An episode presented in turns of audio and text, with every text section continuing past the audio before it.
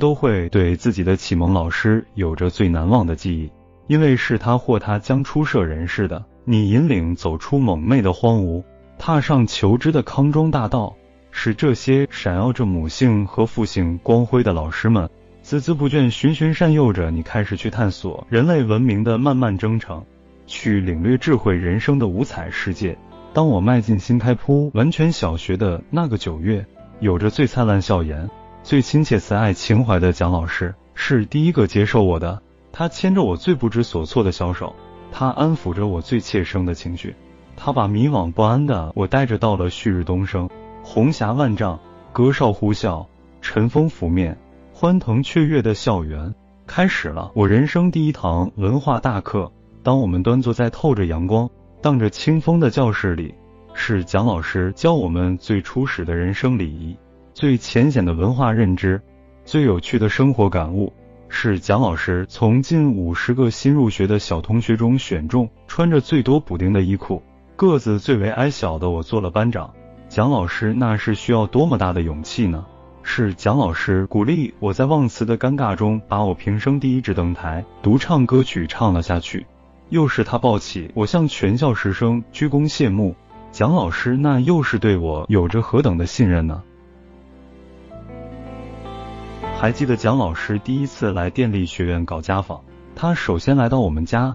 蒋老师原是歌舞团的，不知什么原因。他生完孩子后就调到了学校教书。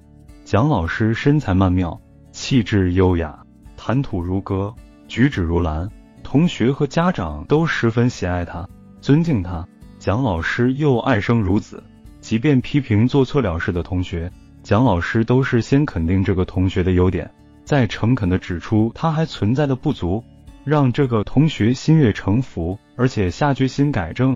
蒋老师的语文课声情并茂，活泼有趣。他因从歌舞团来的，声音特别悦耳动听，如潺潺流水叮咚作响，如莺歌雀唱，动人心弦。听他的课如沐朝阳，如坐春风。我每每回忆起那令我一生都时时记起的时光，总是感悟我的启蒙岁月如同金子般灿烂生辉。记得那晚，父亲和蒋老师相谈甚欢。蒋老师在表扬我许多优点的同时，也诫勉了我不少的性格缺陷。蒋老师那晚的鼓励，始终是我坎坷人生的一盏长明灯，照彻我前行的方向，永不迷航。那晚我依依不舍蒋老师，陪着他走访了李芬、陶小毛、陈玉楠几户学生家庭。蒋老师每走访完一户学生的家庭，他身边就多了一位陪护他的学生。最后。我们四位同学护送蒋老师沿着金盆岭通往新开铺的那条柏油路走了一程又一程，直到蒋老师坚决阻止我们再往前送。我们目送着蒋老师，他照路的手电筒一闪一闪，最终看不见了，消失在茫茫的夜色中。我们才牵着手回到家中。二年级的期末考试一结束，成绩尚未出来。蒋老师下期不再教我们二甲班的消息就在班上传开了，同学们心里都很堵，都希望蒋老师能继续教我们，大家都舍不得蒋老师。两年来，蒋老师如同妈妈一样，不但教给了我们知识，教给了我们做人的基本道德和礼仪，还给了我们许多的温暖和爱护。蒋老师慈爱亲切的形象，如同沐浴我们这群七八岁孩童的一束阳光。蒋老师温和贴心的谆谆教诲，如同滋润我们茁壮成长的丝丝春雨。蒋老师两年来对我们身心的培育，已催促我们如蓓蕾出战，锦绣可期。下学期要升三年级了，是哪位老师来接薪传火，带领我们还稚嫩如雏的小鸟去试飞知识的天空，去展翅明天的风雨呢？这个答案，在蒋老师为我们发放期末成绩单时。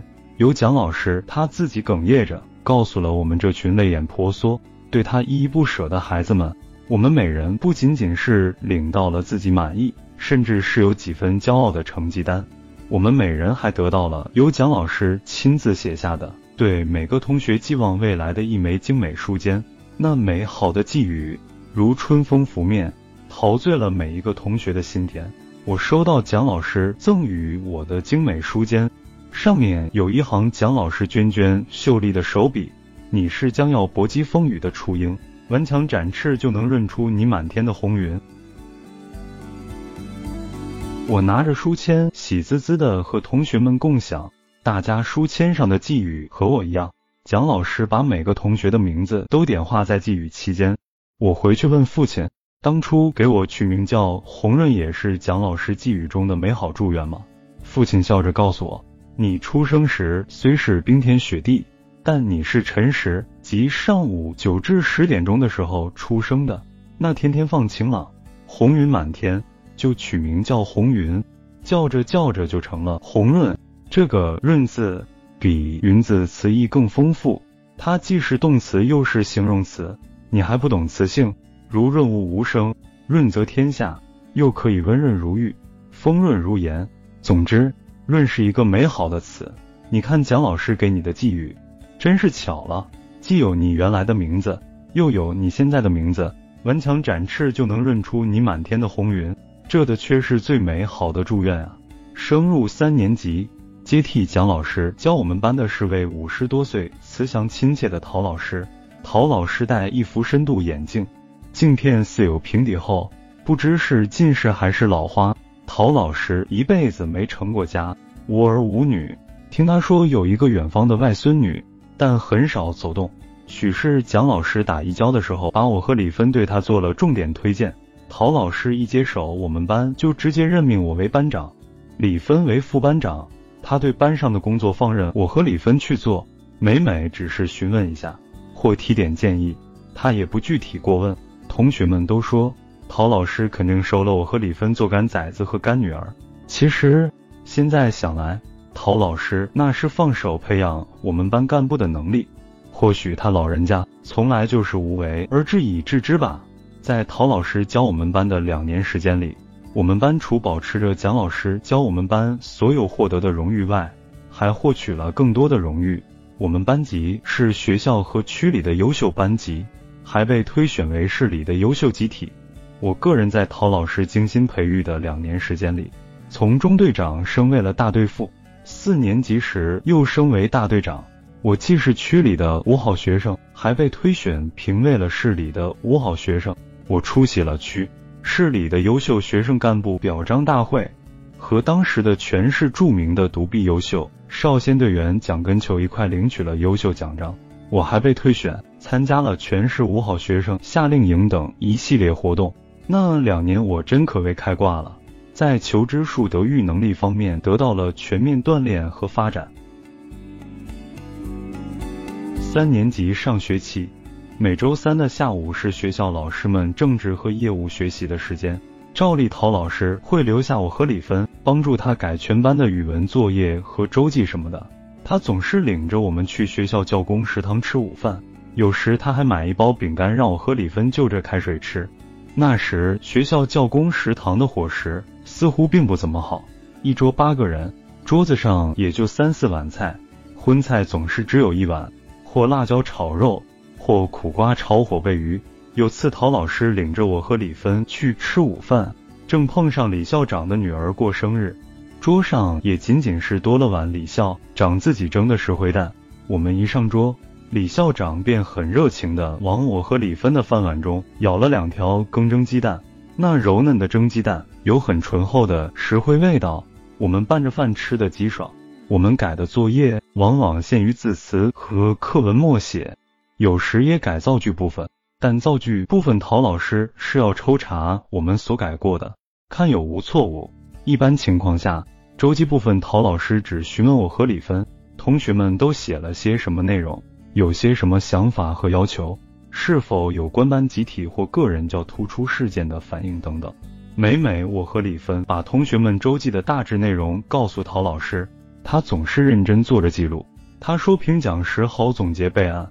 陶老师没有蒋老师年轻，他脸庞微黄且有些许皱纹，笑起来也似乎不像蒋老师那样灿烂和亲切，但却慈祥而温暖。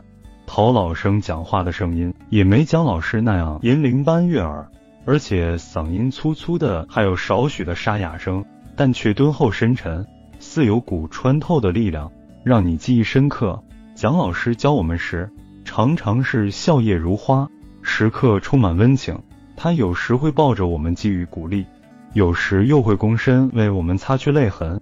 陶老师不会，他很少有热切关怀的动作，但他那平底般镜片后鼓励我们的微笑，他略微沙哑沉吟的话语，也如春风温暖着我们的身心，如阳光照进我们的心底。在陶老师精心的培育下，我们全班同学杨柳青扬，楚润之语。陶老师除教我们的语文外，他还教我们的图画课。陶老师画画很有一把刷子，一支粉笔三笔两画，一只小雏鸡就叽叽叽叫着出现在黑板上。他黑板刷一擦，一支粉笔几下勾勒小鸡，又变成了有水的小鸭。一会儿黑板上又换上了一幅提示的山水画，远处青山连绵两峰排闼，近处江水泛波涟漪叠涌。一叶叶帆船从日边点点飘来，江边上空几只杨柳随风摇摆，江岸边数株青草悠悠不倒。那意境辽远、空阔、动静交融，诗情无限，让人浮想翩翩。于是陶老师在摇摆的杨柳下空白处题上：“青山排闼接云天，江帆远影泛日边，杨柳任随春风舞，屠苏唤醒又一年。”有同学问陶老师。屠苏是窑子东西啊，问得好，看得真切。屠苏就是江边那几株阔叶草呀，这种草老百姓可以割来盖房子，也可用来酿酒，叫屠苏酒。据传这种酒平时不能喝，要在大年初一才能喝，喝了能辟邪，一年四季都有精神气。所谓的龙马精神，你们看到过年时家家户户门围贴的春联，不是有这样一幅吗？爆竹声中一岁除。春风送暖入屠苏，千门万户瞳瞳日，总把新桃换旧符。这是宋代大文豪王安石写的题为《元日》的一首诗。诗所描绘的是迎接新年的欢乐场景。诗里的屠苏就是指屠苏草酿的酒，人们迎着和暖的春风开怀畅饮，这充分表达了诗人对新年的美好祈愿。来，同学们一起来朗诵这首诗吧，看谁能最先背诵。说着，陶老师在山水画的一边又写下了王安石的《元日》一诗，并教同学们诵读。不一会的功夫，全班同学都能熟练的背诵了。清脆嘹亮的童声，朗朗上口的诵读，陶老师那唐诗画课的情景，伴随我一年又一年的除夕之夜，让记忆成了永恒。过完了又一个暑假。新的学期，我们升入了高年级部，坐在五年级的教室里，心中抑制不住的兴奋。我们终于是高年级的学生了。然而，陶老师不再教我们了。两年来，如师如母，陶老师在我们身上倾注的心血，既夯实了我们扎实的基础知识，也丰富了我们日益增长的人生知识。正如蒋老师开启了我们领略文化知识的大门一样。陶老师则把我们领进了人类文化历史的广阔空间，像埃及的金字塔，像消失的庞贝古城，像巴比伦的两河文明，像八国联军在圆明园的劫掠和焚毁，像中华文明生生不息的薪火相传。这些我们从未有过的文化历史，慢慢在我们还略显稚嫩的认知和思维中开始萌芽并茁壮成长。陶老师曾对我们说。对你们四甲班，我要试着揠苗助长。你们这班的孩子是我教书以来最有潜质的孩子，心大无比，可装世界，可养宇宙，可探未来，是吗？陶老师，您这样高看我们这群不满十岁的娃娃，想打破传统的教程，把我们送进无穷的知识海洋，想让我们跳起脚摘取未来的世界，好风凭借力，送我上青云。谢谢您。可亲可敬的陶老师，您永远是我们前路不息的灯塔，永远是我们探索未知的逐天火炬。在新开铺玩笑，我是何等幸运啊！我遇到了我生命初始的开垦者，我的敬爱的老师们，是他们把我从蒙昧无知摆渡到了文明的彼岸。接任我们五甲班的是毕业于湖南第一师范的高材生，有丰富高年级教学经验的匡翠英老师。匡老师比陶老师年轻许多，但比蒋老师的年龄似乎要大些。匡老师梳着两条半长的辫子，轻盈的身材虽没有蒋老师那般高挑，但却显得更加稳实。匡老师一张经典的瓜子，脸上白净放亮，一对大而明亮的双眼，蓄满亲切和温暖。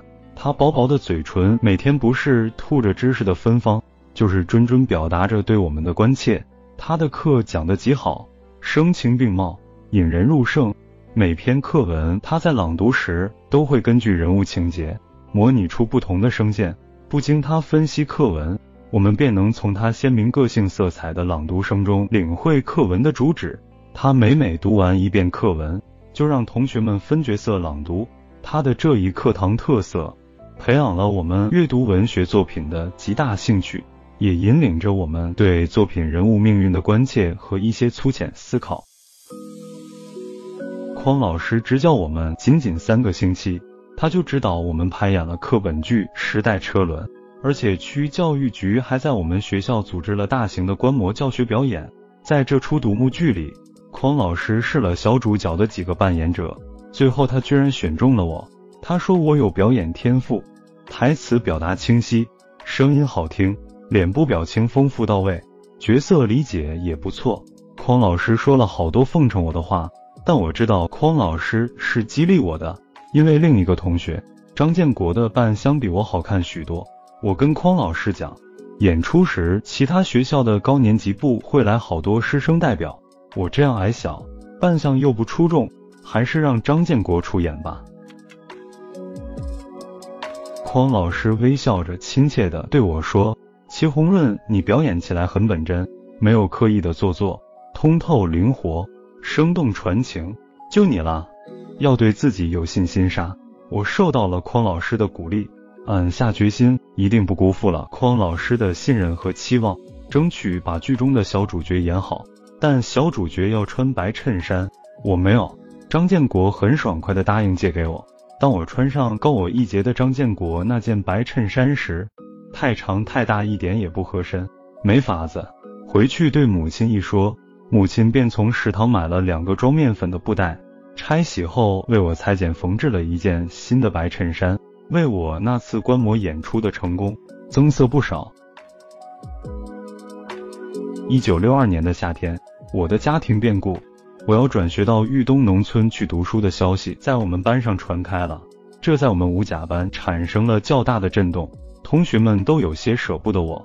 五年的同窗，从蒙昧无知的孩童到相依相伴，一起长大，这份情谊割舍起来，还真令人一时难以接受。虽说我们还只是刚过十岁门槛的孩子，那些天班上的气氛有些沉闷，同学们表现出对我不同寻常的热情。他们不知河南豫东是啥样的地方，但都希望我是去赴光明之顶。他们虽知我转学的地方是遥远的乡村学校，但他们都希望那是一个风景秀丽、阳光温暖的地方，甚至是比我们的新开铺玩小都要好许多。同学们的热情感染着我，同学们的友谊鼓舞着我，同学们的期望更增添了我要去一个完全陌生地方的一份信心。当匡老师把我的转学证明和操行评定介绍信放到我手心的时候，他含笑的眼里盈盈着泪水。按理说，别的同学转学，学校只要开一份转学证明，连同期末成绩册就够了，因为那上面有期末的操行评定。可是匡老师还特意写了一份盖有学校公章和校长及班主任私章的对我操行评定的推荐信，感谢匡老师。这是您对我的又一份恩泽，我深切的感知，您是希望我转去的陌生学校能够尽快对我认可和重视，让我在新的环境中没有曲折而是坦途。匡老师，您知道吗？近六十年的悠悠岁月，早把那页您对我操行评价的书信化着了尘埃，但我却在心底永远刻下了那份您对我操行的溢美之词和向新的学校推荐我的那份慈母之心。您当时将它放在我手心的那份不舍和鼓励的眼神，在六十年的漫长岁月里，始终是我战胜生活艰辛的无形动力。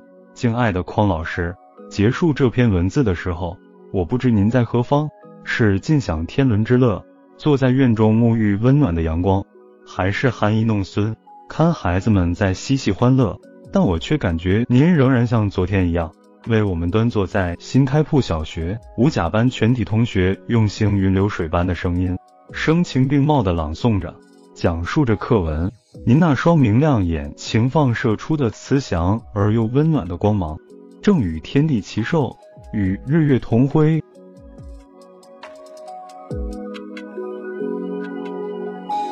祁红，南城就是七，分享完了。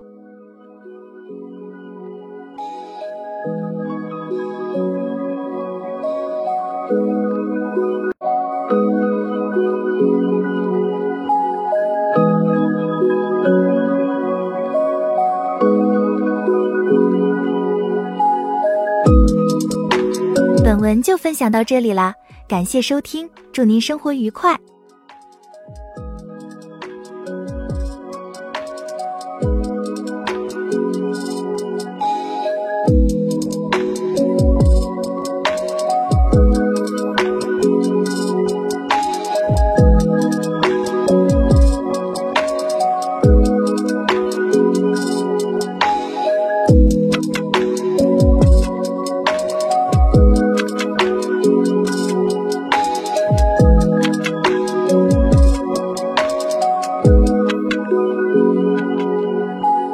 Bye.